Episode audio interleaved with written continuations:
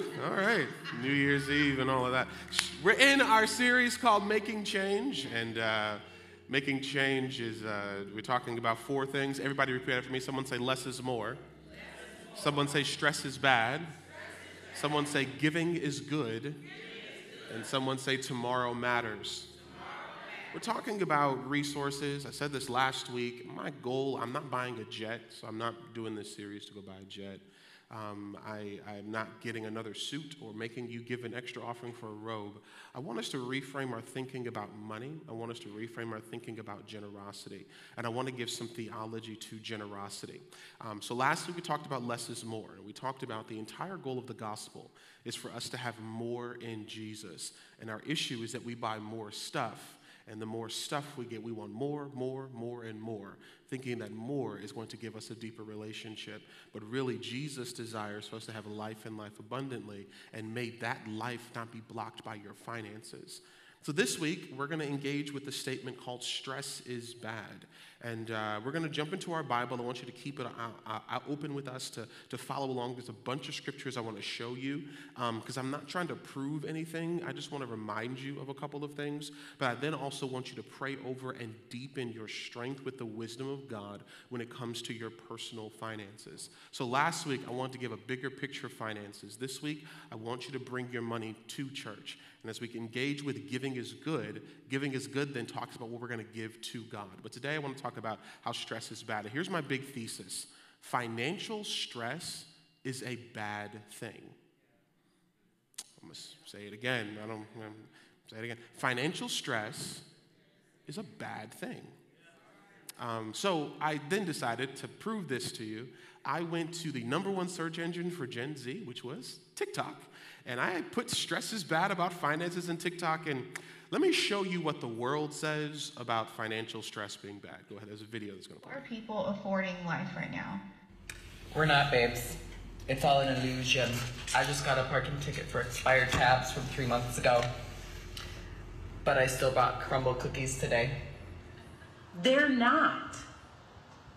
People aren't paying bills. We're filing bankruptcy. And at this point with the American economy, we're not ashamed anymore. Living is literally the only reason that my little family and I are credit cards and side hustles. Really random. Have you been to Popeyes lately? Because I want to know when did a family box of chicken become the same price as rent? How are people affording life right now?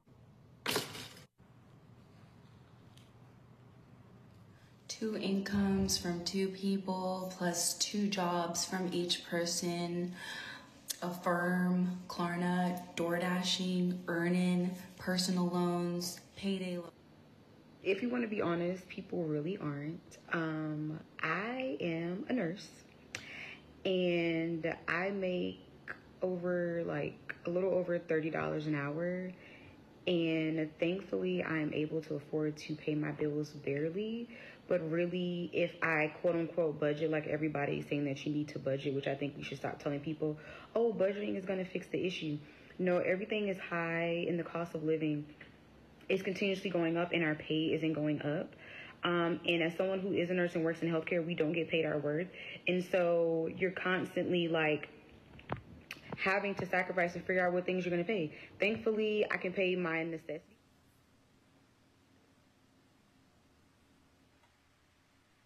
Girl, a Ford is not even on the catalog. People losing their cars, I was one. Living paycheck to paycheck, I'm a part of that. Working at jobs that don't pay enough. Having to use their credit card to pay for everything. Using public transportation. So, girl, I guess we just living moment by moment, second by second. It's they're in debt. The majority of people aren't in debt. Mortgage underwriter here for the past 17 years, and I review people's income, assets, and credit. Uh, the amount of debt load that people carry is very high. Um, also, another thing is, please note that sometimes people who look like they are the wealthiest and have the most uh, material things boats, expensive vacation, luxury everything are the people that are in the most amount of debt and on the brink of losing it all or bankruptcy. And bad, right? Stress is, and this is the world we live in. We're in the middle. So I was praying about this a couple of months ago when God first told me to preach this series. And I was sitting here like, now, God, you, in the middle of a global recession, inflation at an all time high, you want me to talk about money. And I believe there's two reasons. Number one, I want to remind us of what God really thinks about our resources. And then two, I want to prepare us for life after this season.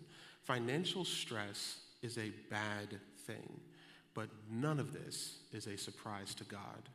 And so we get into this. I have never heard anybody my entire life say these words. Ever since I got into debt, my marriage has been better. I don't know. I've never heard this. Back before we had payments, we fought all the time. But now that we have payments, we never fight because debt. You know, high rates mean hot love, right? I mean, that's what it is, right? I, I've never heard someone say that massively high interest rate on my credit card improved my love life. But I have heard every night when I go to, I've never heard anyone say every night I go to bed, I thank God for my debt, I praise Him. I never heard anyone say, every, I used to not have any debt, but now I thank God I pay everyone payments everywhere I go. I love high interest rates. I have heard people say, I wish I could give more to people who are in need. I have heard people say, I've said it myself, we're just not able to do that right now. I have heard, I wish one of us could spend more time with the kids, but I had to pick another job. I have heard financiers are causing us to fight all the time. Because my thesis financial stress is a bad thing. And one of the things I would remind you of in our lives is that we are to be free in Jesus in every area of our lives, to share the love of Christ, the passion of Christ for us, the passion that we have for Jesus, so that nothing will ever stop us seeing God at work. And one of the things that ruins relationships, friendships, churches, everything is financial stress. I mean, think about it. You go out to eat with all your friends, who's going to pay for lunch? Do we got to go to the place? Do they group the checks together? Are we doing it individually? Who ordered way more food than we said we're going to order? And it ruins friendships. You go out to eat. Who's going to pay for this? And now we got this whole thing about marriages and this 50 50 thing and going out. Who's paying for this? Did we pay ahead? Did we go and steal the. I mean, all this. And we sit here and we're stressed out about a couple of dollars. And what was designed by God, what was designed to this system that the world then took and convoluted, that we simply have resources to glorify Him, is now become something that leads us to counseling, to leave a spouse, to lose friends, to leave a church, all over a dollar. And I think we have to change our story about money so we can change the story about our future. Your money assists you into living into the things that God calls you to and gives you grace to produce. Everybody go to Galatians chapter 5. You can keep your seats. We're going to bounce around our Bibles. Galatians 5. And in Scripture, Paul was challenging the church of Galatia to be free from rules and regulations of the world by leaning into the freedom of Jesus. They had used the bondage of rules, the bondage of the world, in this case, the rules around circumcision, to decide who, or was, who was or was not welcome into the family of God. Paul comes along and challenges them, and I believe he challenges us. Let's start at verse number one. Look at what Paul says. If you don't have this verse underlined, I want you to underline it, I want you to highlight it. Paul says this Galatians 5, verse 1. It is for freedom. Do you see that? It is for freedom that Jesus Christ has set us free. So stand firm in that freedom and do not let yourselves be burdened by the yoke of slavery. Jump down to verse number 13. So, what is that freedom for and doing? Look at verse 13. You, my brothers and sisters, were called to be free. Someone say free but do not use your freedom to indulge in the flesh, but rather serve one another humbly in love. For the entire law is fulfilled in keeping one command love your neighbor as yourself. If you bite and devour each other, watch out, or you will be destroyed by each other. So, what do you do? Verse 16. So, walk by the Spirit and you will not gratify the desires of the flesh. For the flesh desires what is contrary to the spirit, the spirit what is contrary to the flesh. They're in constant conflict with one another, so you do not do whatever you want. But if you are led by the spirit, you are not under the law. The acts of the flesh are obvious sexual immorality, impurity, debauchery, idolatry, witchcraft, hatred, discord, jealousy, fits of rage, selfish ambition, dissension, factions, envy, envy, drunkenness, orgies, and the like. And I warn you, as I did before, that those who live like this will not inherit the kingdom. But the fruit of the Spirit is love, complete contrast joy, peace, forbearance, kindness, goodness, faithfulness, gentleness, and self control. That doesn't just apply to your worship, that applies to your money. And against those things, there is no law. Those who belong to Christ Jesus have crucified the flesh with its passions and desires. And since we live by the Spirit, let's walk in step with the Spirit. Do not become conceited, provoking and envying one another. See, your money can be used to keep you in bondage, or your money can be used to assist you into the freedom of Jesus Christ. Money is not a tool to drive you away from Jesus. Money is a tool that can be used to show off the Lord Jesus. The question becomes what do you spend more of your money on? I want you to look at the scriptures. Look at the acts of the flesh and the fruits of the spirit. When you look at the acts of the flesh, do you spend more money on the acts of the flesh, verse 19 through 21? Or do you spend your money more on verses 22 and 23, the fruits of the spirit?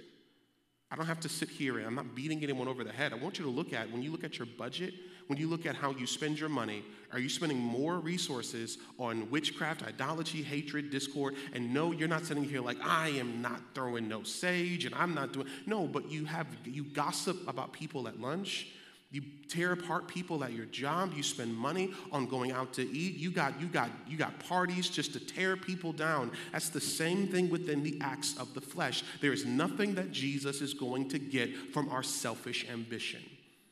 Do you spend money on love, joy, peace, and patience, and gentleness and self control? Your credit cards, are the bills ran up on your selfish ambition, or are you safe because you are controlling that? That's what I want you to think about. When you think about your conversations about money, what emotions come out when you think about money? Even right now, as we're getting into the series, what emotions, what faces, what thoughts came to your mind when it came to money? Are you attempting to walk by the Spirit when it comes to money? Or are you looking for something in these sermons to fight about? This is what I want us to understand. This is where Satan continues to win when it comes to our resources. So we then say tithe, and we immediately think of one random person as an excuse to not give God our best. How sad is that?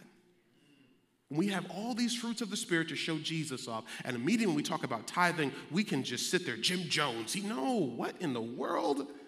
This is a difficult topic to talk about because when we begin to think about the mistakes we've made with money, how better someone else is because we assume they have more money. There's prices and feelings and embarrassment, insecurity, helplessness, hopelessness. Here's what I want to make really clear God didn't give you money to guide your life, He's the leader. Say that again. God did not give you money to guide your life. He's a leader. God did not give you money to be insecure, hopeless, helpless, embarrassed, or overwhelmed. You applied for the job that you have. Why do you hate it all of a sudden? Because somebody else got a different job than you did. God didn't give you that job or those resources to be insecure, hopeless, helpless, embarrassed, overwhelmed. God gave us these resources to build His kingdom, to understand the fruits of the Spirit, and in the end, your life is to glorify God, Colossians chapter 2. And I want to change your conversations about money, that your lifestyle is guided by the Spirit to yield fruitfulness in every area of your life. And it's not just something I want for you, it's something God wants for you. Your workplace is a place of worship. Your workplace is a place of worship. God positioned you where you prayed for God to position you to show Jesus off and then we started purchasing outfits and we need this and we need that at our jobs because now the flesh begins to creep in and it now overwhelms us from seeing the blessing of our resources to impress people who don't care. So until you confront a thing, you won't control a thing. My challenge to you is confront the real root of your story as it relates to money, whether that's pride, stress, privilege, whatever it is. Like, where does and how does money stress you out? I want you to be honest with yourself. Because if you're not honest with yourself, you're lying to yourself. How does money or why does money stress you out? Why does money or how does money give you joy? Like, what moment with your money made you feel prideful? Like, I want you to think about it. What moment with your money made you feel like, mm-hmm, your pride came up? Because I want to remind you, pride goes before the fall. What emotions come up for you as it comes to money? And when it comes to giving in church, do you get excited or do you get frustrated? Does, does our tithing covenant irritate you? Like, ugh, I'm not a giver. Ugh, I don't want to be a cheerful. Like, does it irritate you or does it make you excited? I'm a cheerful giver. Why? Here's why I say that. You can't adequately pray about something if you will not vocalize it. And it's time for us to think that we can keep things hidden from God. I want you to bring your money to Jesus and take every thought that allows you to think that God can't do anything with it, to take it captive and make it obey Christ so that you will yield fruit. Go to Proverbs 22. I want you to see this. Go to Proverbs 22, verse number 7. Proverbs 22 and verse number 7. If you're in the Bible app, those of you watching online, the link is in the comments, and the Bible app will allow you to walk through the entire sermon with us. We have three points we're going to get to. Proverbs 22 says this, verse number seven The rich rule over the poor, and the borrower is a slave to the lender. The word for the poor is written in plural, the rich is written in singular. The few rich rule the poor and then the borrower is a slave to the lender. Literally, the borrower, we talked about this last week, is in bondage. When we owe, we are in bondage to the one that we owe. When you have mountains of credit card debts and student loans and medical bills and court costs and parking tickets, the writer is telling us the person who then owns you is not God, it's your lender. And we become subservient to paying these things. Without wisdom, we'll never become free. Let me tell you this Christ did not die for you to be free from some things, He died for you to be free from all things. I'm gonna back that up again. Christ didn't die for you to be free from some things, He died for you to be free from all things. I don't want any of you to be in bondage to anyone. Matter of fact, we're going to get to this in Romans. Matter of fact, I'll show you this now. Everybody go take your Bibles and go to the book of Romans, chapter 13. I want you to see this, Romans 13. I want you to see the only place that we owe, the only thing that we owe. I want you to see this in Romans 13, verse number 8. Let me show you the scripture. Romans 13, verse number 8. In your Bibles, and it says these words. I want you to underline this. Let no debt remain outstanding except the debt to love one another. Is that in your Bibles? I want to make sure I'm making this up, right? So if I'm going to be in debt to anything, let no debt remain outstanding except the debt to love one another. For whoever loves others has fulfilled the law. Do you see this in your Bibles? So, what God is showing us in this, and we're talking about stress being bad, that we have some responsibilities, and that is to love our neighbors as ourselves, but we're not to be in bondage. And I believe with God in all of my heart that God wants something better for his kids than financial bondage. And if the practical side of this doesn't motivate you, for those of you who are Jesus followers, here's the spiritual side. Luke 16 and 10, Jesus says this Whoever can be trusted with a little can be trusted with a bunch. Whoever is dishonest with a little will be dishonest with much. If you're faithful with the little you have, God will trust you with much. That's living with integrity in what God has given you in a way where you worship, serve, and honor and praise God. So if the practical side doesn't get you of what it means to be debt free, then let the spiritual side show you that for faith with a little, God will trust you with so much more. Is your heart aligned to God in every area of your life? Like, is it really aligned to God? Or are you aligned to God that God's gonna set you free to heal your body? God's gonna set you free to do something with your marriage. But then finances, God, I, I got finances. You don't know how to handle it. You don't understand tr- trumped up trickle down economics. You don't understand Reaganomics. You don't understand capitalism. God, have you really brought your finances to Jesus? I wanna take a prayerful approach. I want to take a prayerful approach here because too often I'm approached as a pastor, and, and oftentimes I get the we're down to the last dime in our finances, or we can't do this, or we're too often we're praying over our finances in the middle of a serious storm. So, loss of a job, loss of a lot of money, a financial storm. I want to challenge you to think about the debt in your life now to pray over and through your debt now, for God to shift your mind about generosity now. Because here's going to be terrible grammar, but let me give you this sentence. I want to pray I want you to pray about it when you can so you don't have to need to pray about it.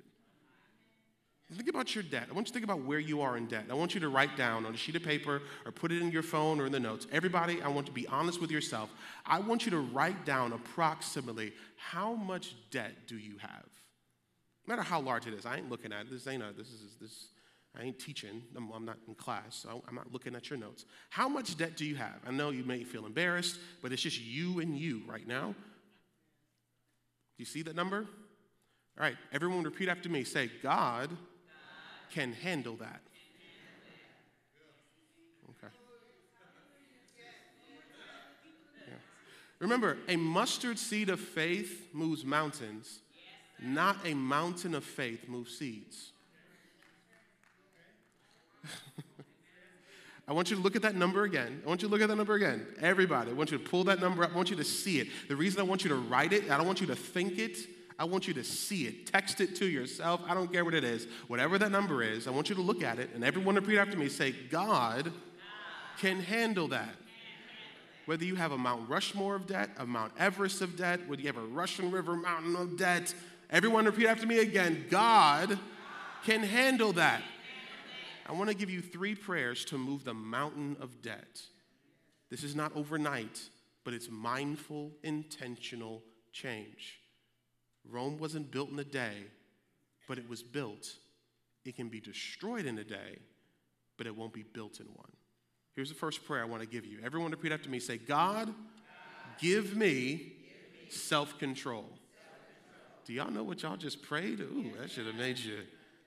Give me, you know, I love reading. My goal this year, I'm going to hit about 70 books this year. I, I love reading. I literally, you catch me in between services, I'm somewhere reading. I love books and engaging with books. And um, my wife makes fun of me because I have a book quota. We have a budget for our family, and the budget for our family is I can buy up to a $25 book once a week for four a month, right?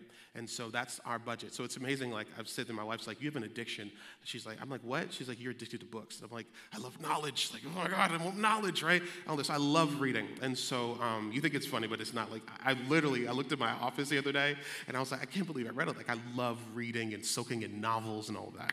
So the other week, there was this book called Digital Body Language. And I saw it on one of my professor's desks, and I was like, I gotta have that book. I really gotta have that book. But I already had met my quota for the week, right? So I waited literally, I stayed up late. My wife was like, Why are you up so late? I waited until midnight of the next, I'm so serious and bought digital body language immediately. Came in, my wife was like, What are you doing? It was 1201. I said, It's the next week. It's the next week. It's Sunday, the next week. I said, it's a new week, it's a Sabbath, I can get a new book. Got a book. And then you know what I saw on, I saw on Thursday? There's this book called The Courage to Be Happy came out. And I was so excited. And my wife was like, you gotta wait. So I'm sitting here and I'm like going crazy because I just really want a book. And she was like, Justin, you need to control yourself. Have you finished the other book? Yes, I finished it. And I can't wait to read. She's like, so give me a summary. So I literally wrote my wife like a two page research paper to prove to her that I read the book because we, on our budget, I can't get it to the next week. And I'm sitting here, she was like, you need some self control. But I did get Courage to Be Happy. It's a great book, right? So, what are some, I waited until 1201, all right? So, what are some areas in your life where you lack financial self control? Where you won't wait until 1201? And trust me, that has been, we are married for seven and a half years. That has been a seven and a half year problem for me. I'm just getting around to waiting to get another book. What areas do you lack financial self control? Let me show you this in scripture. Go to Proverbs 25, verse number 28. Proverbs 25, verse number 28. I want you to see this, what the scriptures say about self control. I want you to underline this, and this is why I want you to see this. Proverbs 25, verse number 28. Like a city whose walls are broken through is a person who lacks self control. Do you see this? Living without control is living without the leadership of God. We've talked about Revelation, and you guys saw all those cities who were torn down. That's what some of our lives look like when we don't have self control. It's like a little kid. I want it now. I want it now. And what happens without control is junk. So you have homes and lives that are full of junks and trinkets and extra stuff. And we've dressed it up in our world. We call it, it was clearance shopping, it was retail therapy but it was consignment. I went, you know, I, I got a deal on it. What? But it was a lot of junk. Buying an extra pair of items here, extra coffee here, extra piece of jewelry here, another ticket here, impressing more people here, another trip here, impressing more people over there. And all that's left is a person, the person left with the bill is you. The person who's working overtime, you. The person looking for more hours, did that shirt at Macy's really need you to work three more hours? You had to have it. I had to get my feet done. Like you had to do it. Someone say, God, give me self control. Because here's why praying for self control allows you to have the vision for your life and financial future. When you're asking God for self control, you are asking God to take control. Allow me to see my purchases the way that you see my purchases. Because here's the principle I want you to say no for a little while so you can say yes for the rest of your life. My grandma used to put it like this She said, Easy now, hard later. Hard now, easy later. Say it again. Easy now, hard later. Hard now, easy later. Like, do you really need to golf three times a week? Y'all got real quiet. Do you really, and I'm talking to myself right now, do you really need the newest tech gadget? Meta just came out with glasses, and I want them so bad, but do you really need it?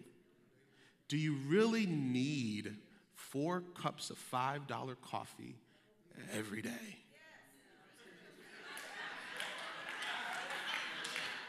I'm coming for every one of your idols. Does your five year old need a phone? Like, seriously? They can't even read and they got a cell phone. What in the world? Do you really need a new car that'll depreciate 20% the moment you drive it off the lot? Mm-hmm. I want you to say no for a little while so you can say yes for the rest of your life. You don't need the lottery to pay your debt, and you don't need someone to die to pay your debt off. You just simply need self control. And I guarantee, and discipline, and I guarantee you'll see the resources, what's already around you. Number two, here's the second prayer I want to give you. Hope you all are still with me. I hope this is helping you. I know I'm not hollering and screaming, but I'm trying to, I'm trying to help. Number two, everyone say this after me. Say, God, God give me understanding. Everybody go to Hosea chapter 4. Hosea chapter 4. God, give me understanding. I want to remind you in the comments as well on our church website. I have given, there's blogs that come out every Tuesday and Thursday, and I have about 20 different resources on a get out of, I have a get out of debt free kit that I put on our church website absolutely for free to all of you. You click on connect and blog, it is right there. You have a financial uh, resources kit, how to pray over your finances. I've given you links to the top people across the country. If, you, if you're serious about this, we want to help you be well financially and give your finances to Jesus. So it's on our website, and I'm going to show you what one of these looks like in a second so you can see we're not making it up. Hosea chapter 4, verse number 6. Look at this.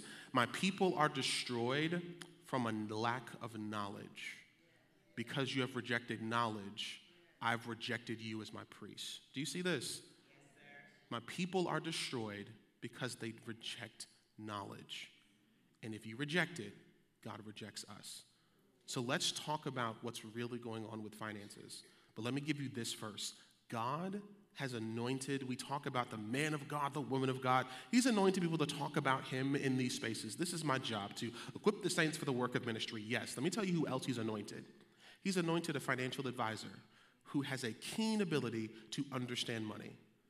Have you prayed about who to talk to? Or did you just talk to your cousin because someone so said they got this?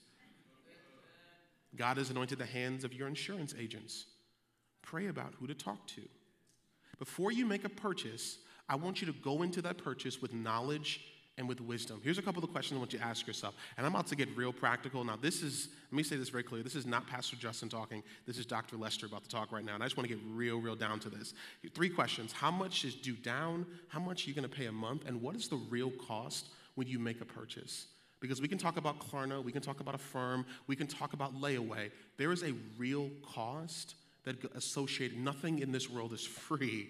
So say no today so you can say yes tomorrow. So here's the things I want you to see. Before that purchase, going to come up on the screen, before that purchase, the average American household right now has $103,000 in debt, according to the Federal Reserve Bank of New York. That includes mortgages, car loans, credit cards, student loans. The average American household, and that means half of us have more, half of us have less. but the average is like two years ago was 138,000, and this is as of the second quarter this year, $103,000 in debt. The average debt payment is 9.8% of one's income. So I get the understanding and the difficulty. We talk about tithing when your debt is about 10% of your income monthly. The average credit card interest rate is around 18%, and that's of the second quarter of this year. So let me give you this. If you spend $1,000 on a credit card, with an 18% interest rate, you'll end up paying, if you pay it, you go aggressively at it, about 1,180 by the time you pay it off. You're literally giving them money. If you pay $250 a month per, per month at, at $16,000, so you buy a car, I don't know what car is 16 grand, but I just put a number 16,000, it'll take you approximately five years to pay it off, and you will pay $19,461 total after you already lost 20% the moment you purchased it. The average revolving credit card balance, or revolving credit card balance, is one that persists between payments. In other words, it's what you pay interest on. It's one of the most important figures when you look at your credit card debt. The average revolving credit card balance is $6,365. And that's as of the second quarter of this year. And that is up from $5,699 in 2022. We're carrying debt. Let me give you this too about generations. Gen X carries the highest credit card balance at $8,870, whereas Gen Z, now these kids are in college and just coming out of college, have the lowest credit card balance, but they still have a balance of 3,184. We're in debt. But let me give you this if you take those same numbers and you talk about investing and being wise, and I'm not selling you anything, I just want to give you numbers. If you invest $16,000 at a 12% interest rate over 40 years, you'll end up with about 1.4 million. That's simply letting your money grow through smart investments. You can turn a small investment to a large sum of money. Let me give you the same for crypto. If you invest $1,000 in Bitcoin with an average 5% increase on average, it's volatile. In a, in a couple of years, you'll see $32,000. In five years, you'll see about 10. Now, this assumes you're taking your investments and not cashing them in prematurely. But the way we grow wealth is patience. I can get up here and yell and scream at you about like give, give, give, do this, do this, don't, don't, don't, don't. No, I want you to be wise with your money. God, give me understanding. How can I take care of my money well? This assumes we're not spending needlessly. I'm not telling you to go broke. I'm not telling you to stop living. I'm not telling you to sell everything like John the Baptist and live on locusts and honey. What I am saying is, God, give me understanding with my money because your money doesn't control you, you control your money. But what happens is we let our lack cause us to lust. And lust is not sexual, lust is just carnal desires. So we cause our lack to make us lust. I want you to let your lack force you to lean into your desires. What are the things you actually value? Like, what are your solid four? Like, I want you to consider in your life, what are your four pillars that solidify your life? That if you were holding up the foundation of your life, what are the four pillars that hold up your foundation? Allow your money to pour into your pillars, but don't allow your lack to cause you to lust. Are you pouring into what's keeping you solid? What's important to you? I can give you some suggestions. We have some, the faith, family, fitness, and finances. Are you looking, are you looking at how you're keeping your pillars?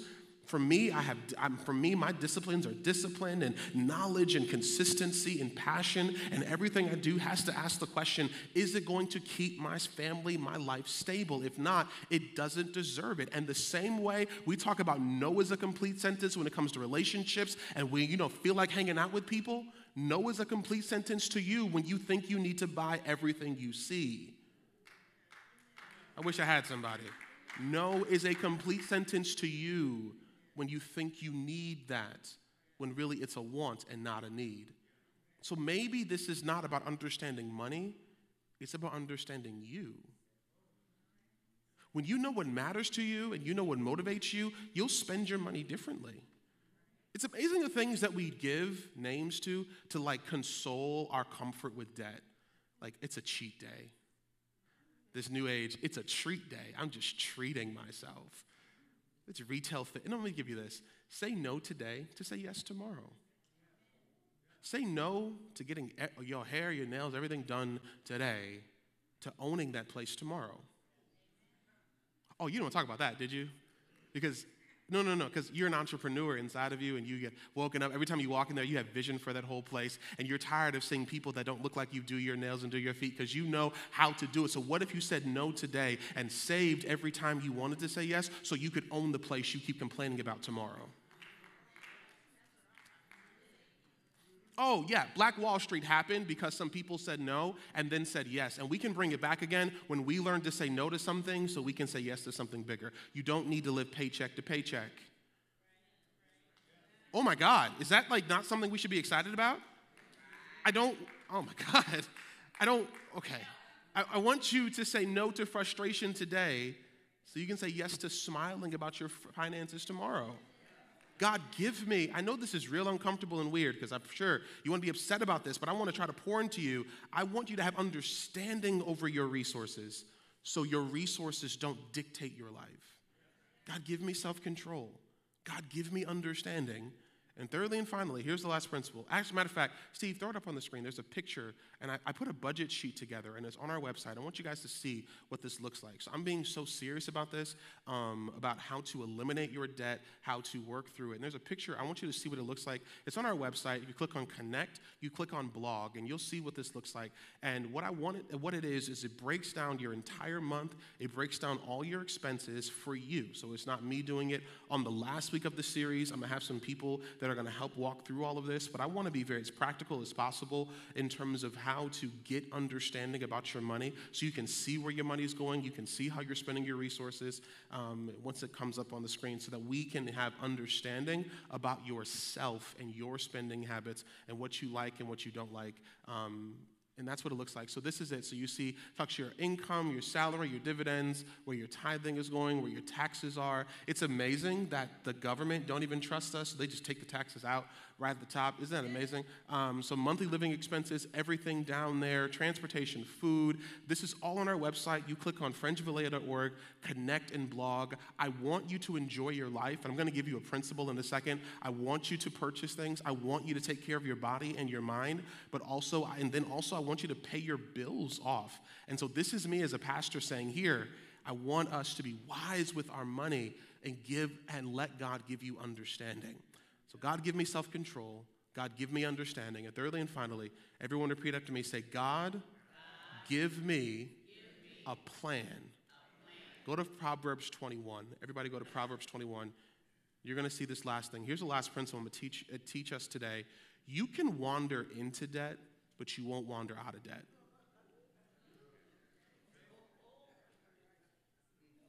You can wander into it, but you won't wander out of it. Proverbs 21, look at verse number 5. I want you to underline this, and this is what I want you to pray over when it comes to your planning, when it comes to your resources. The plans of the diligent lead to profit, and surely, as surely haste leads to poverty. The plans lead to profit, haste leads to poverty. Let me give you this principle when it comes to generosity. I have my whole life, I've taught the 80 10 10 rule and all of that. Let me give you this. To avoid overspending, I'm going to give you this one the 50 20 20 10 rule 50 20 20 10. 50 20 20 10. Um, I want you to try to look, when you look at your budget and you get to building it, so you're, if you're there, great. If you're not, work towards it. My challenge is 50% of your income towards necessities like rent, utilities, groceries, the things you need. There's certain things we need to live. But I want you to take 50% of your income um, and uh, allocate 50% of it towards necessities. I want you to take 20% and put it towards discretionary spending like entertainment and hobbies. Enjoy your life.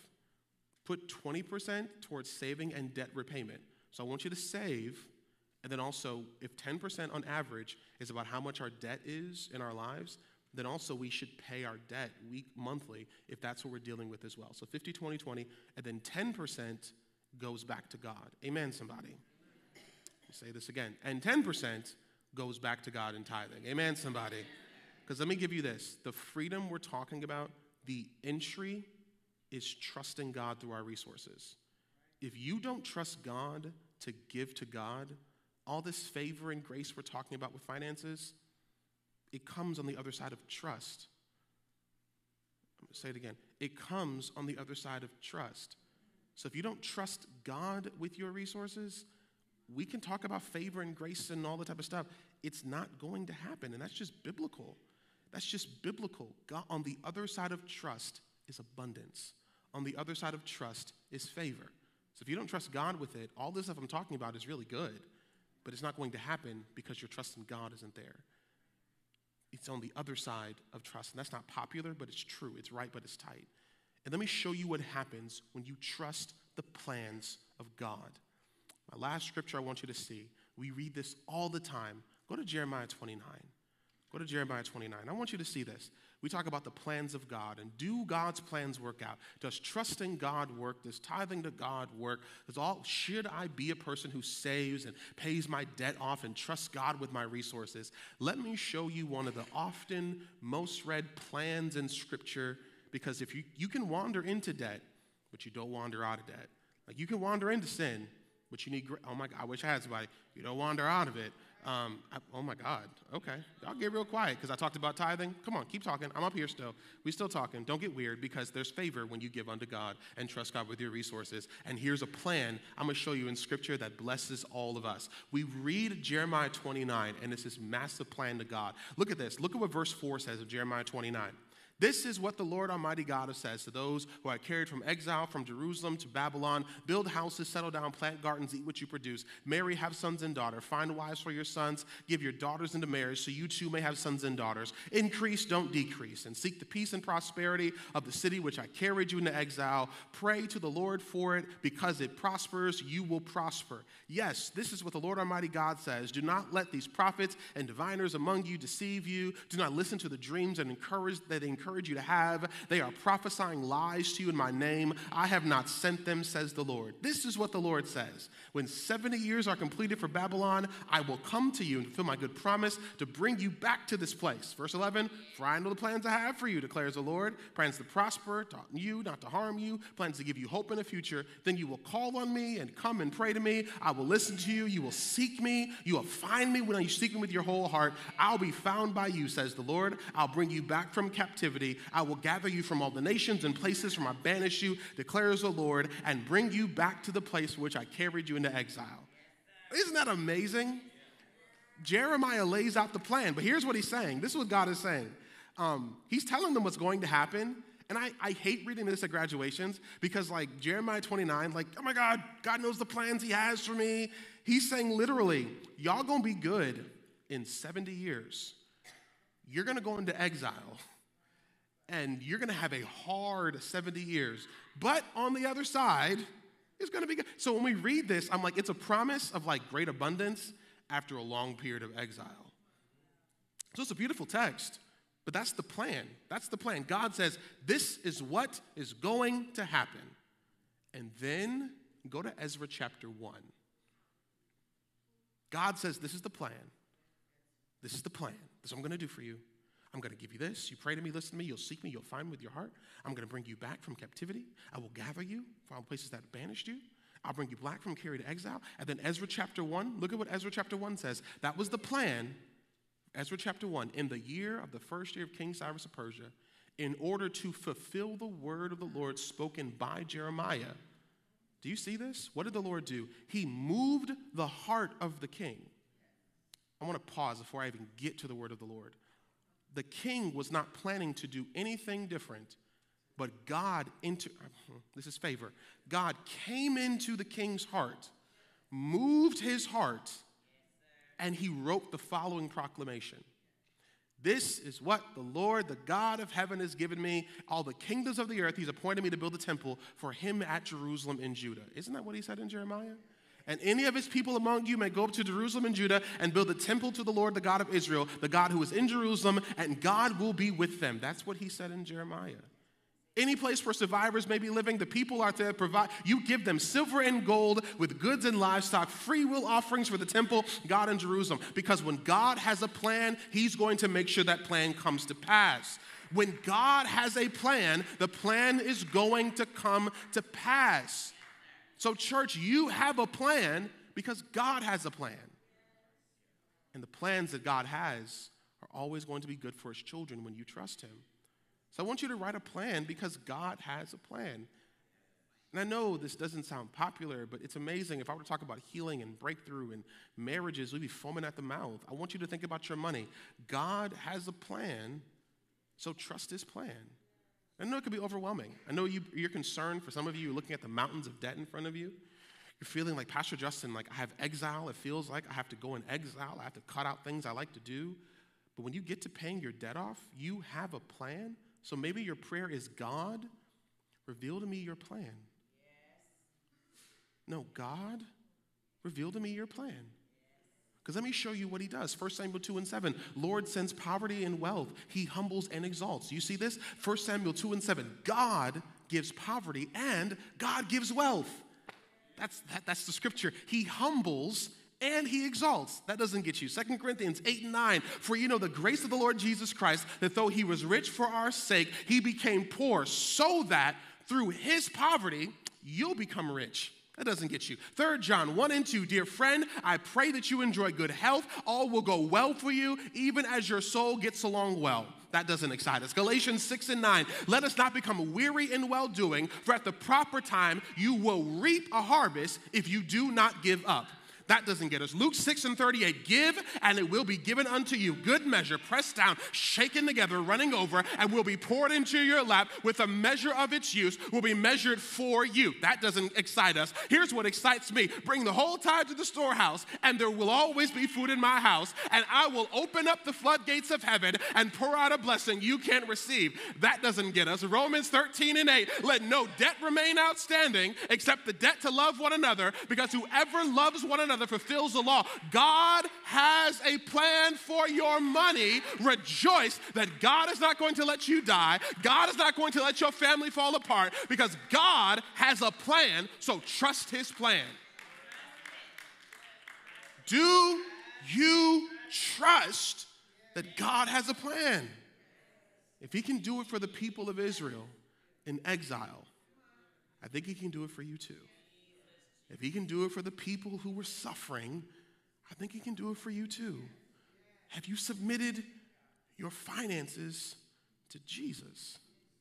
So last week, I wanted you to see less is more.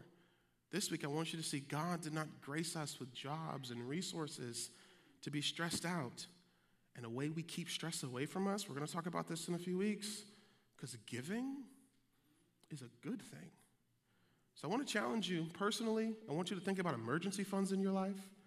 I want you to consider saving, I think, one, one and a half times your salary overall for three months. So you have at least a three month buffer. So, one, if God says quit, you don't say no. You're like, cool, I'm gone because I will never be tethered to a place that disrespects me.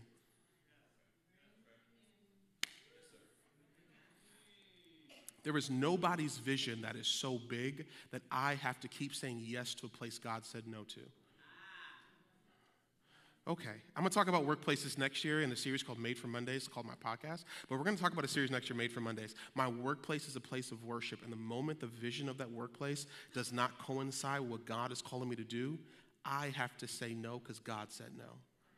So, one and a half times your income for three months. I want you to have an emergency fund set. I want you to snowball your debt. I told you 50, 20, 20, 10. So, debt snowball. I wanted to make sure I explained this. Thanks for those of you who asked about it last week. I want you to take small mountains of debt. So, a little snowball. When you get a snowball, um, there's not a lot of snow I've seen in California, but I grew up in a place where we had a bunch of snow. And so, what we did was you get a small little piece of, you small little snowball. And the way that you make the snowball bigger is you keep adding snow to it. So, I want you to take in your mind, so I want you to think about like, what is the smallest amount of debt? that you have in your life. That's the snowball.